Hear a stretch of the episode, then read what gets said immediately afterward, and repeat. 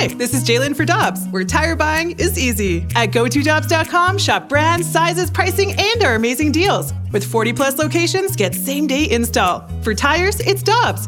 For deals you can use, click on gotodobbs.com now.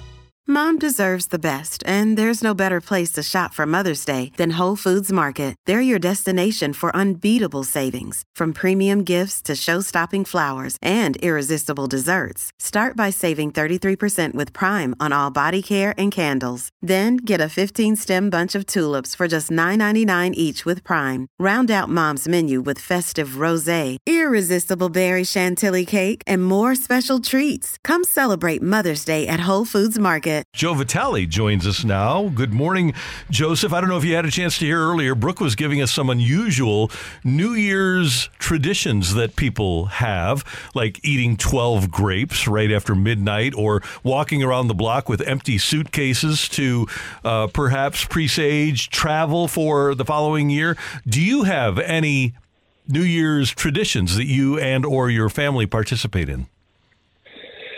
Yeah, that just sounds really weird, Brooke.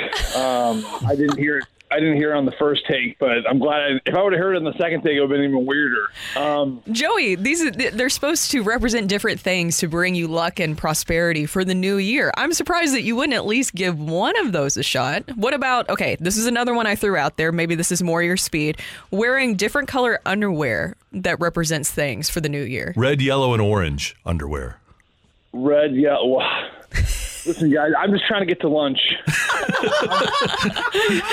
Joey's like, no way, not doing any of that. I that. wake up. I wake up every day. I just tell myself, how do I get to lunch today? I, I don't. Uh, you know, I'm just grateful to have clean underwear. My wife does a great job with the underwear, so that's all I know. What I what don't have anything. I don't have anything specific like that, guy. I'll be honest with you. I, I'm kind of a day by day guy. That's the luxury, I think, of having multiple, uh, a big family and kids. You, I think that your time is sucked and the energy is sucked right out of you. Where with that comes the creativity that's just it's just gone in my life. But I'm just in survival mode right now. Joey But I V- appreciate the people who do that. with with the five kids, here's one thing that uh, that we've done, and it's maintained uh, its tradition, uh, even though the kids are 29 and 26. Uh, we do an ice cream Sunday on New Year's Eve. Hey, I really like that. No, I really like that a lot. I think that um, you know our ice cream tradition isn't New Year's Eve. It's it's multiple times a week. You know, this is one of the things I do with my kids. You know, I, I'm not I'm not home all that much, and I travel a lot, obviously, with the Blues, and uh, I miss a lot of hockey practices. I miss a lot of sporting events. So the one uh, the one ice cream tradition we do have, Randy, although not on New Year's Eve, is when practices are over and I have a chance to coach them, like I did my son Harper last night out there at Centene. Uh, it's it's a mandatory. It's not it's not if we're getting ice cream. It's where we're getting ice cream. You know, we live in Kirkwood, so there's multiple options. It's either a Clementine, an Andy's, or or my one of my favorite now, Oberweis. I've been we've been tearing up Oberweis. So we end up coming home and you know obviously doing the the ice cream thing and getting a scoop even when it's 20 degrees outside, and that's kind of become our thing as well. Joey, the peanut butter and chocolate Oberweis is the bomb. It's the best.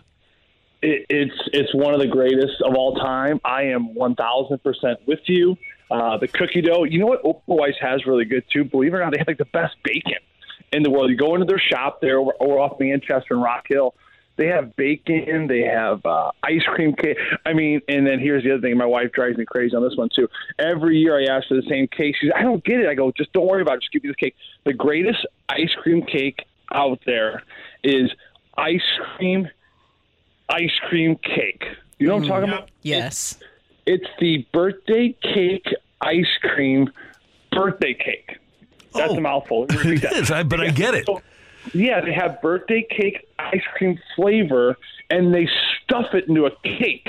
It's birthday cake ice cream birthday cake. It is the greatest cake in all of the in all of the I think in the universe. I mean, if there's a universe out there and there's other debates on this, it, it would be it without a doubt. Take it out 30 minutes before you want to serve it up, and it'll change your life. Oh, I love that. I, I'm 100% with you on that. Well, Joey, I guess we'll ask you some Blues stuff here, but the Blues coming off a good win against the Dallas Stars. What did you see in that game? Because right now it seems the Blues are really continuing to roll under Drew Bannister, five and one now under him.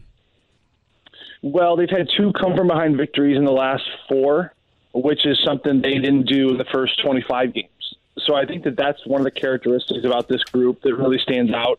you know, under under Craig Berube, not not in his whole tenure because they had some wonderful come from behind chapters under Berube, but just this year it just seemed as if they, they went behind, they got behind, they allowed that first goal. You just it was inevitable. It's almost like you can just fast forward the game because it was going to be a big L.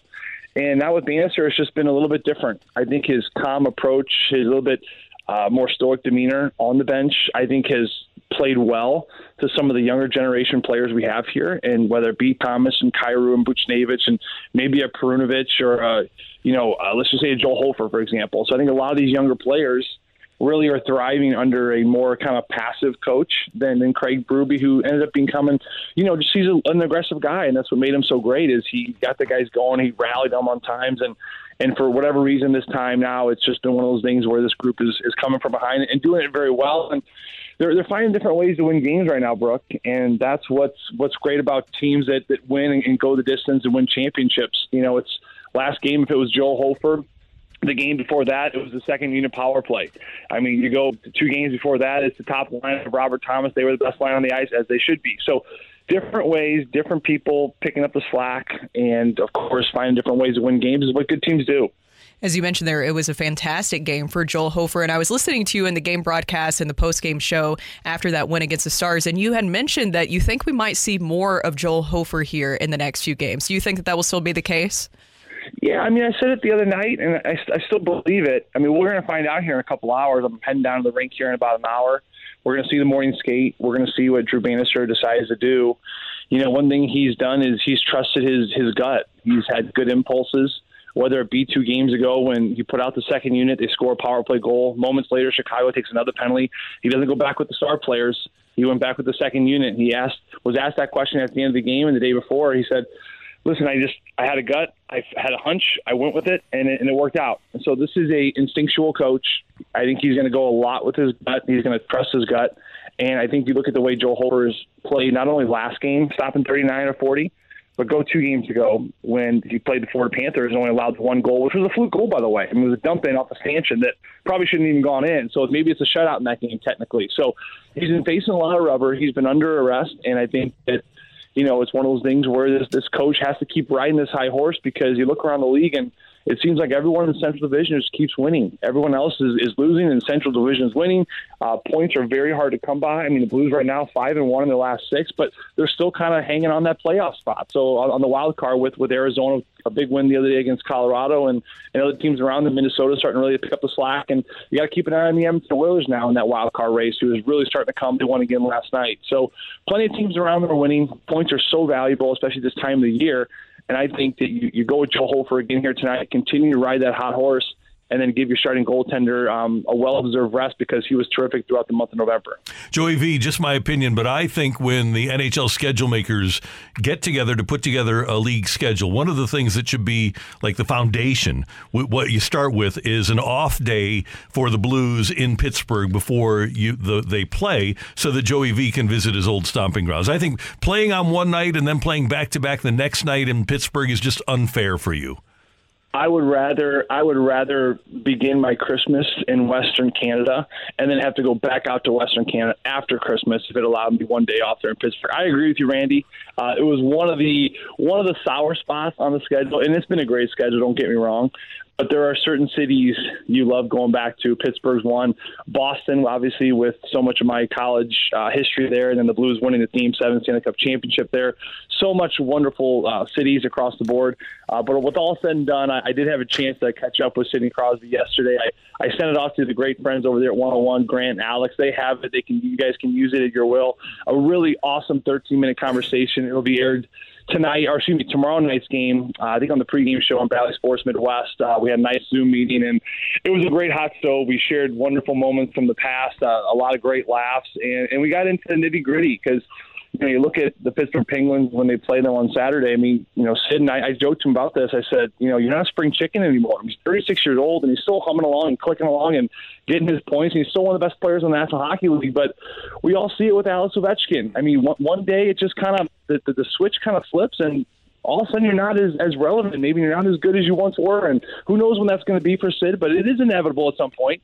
So to sit down with him and really break it down and, and pick his brain and, and what makes him tick and um, just a true true leader and a guy that just continues to want to win. He's won it all.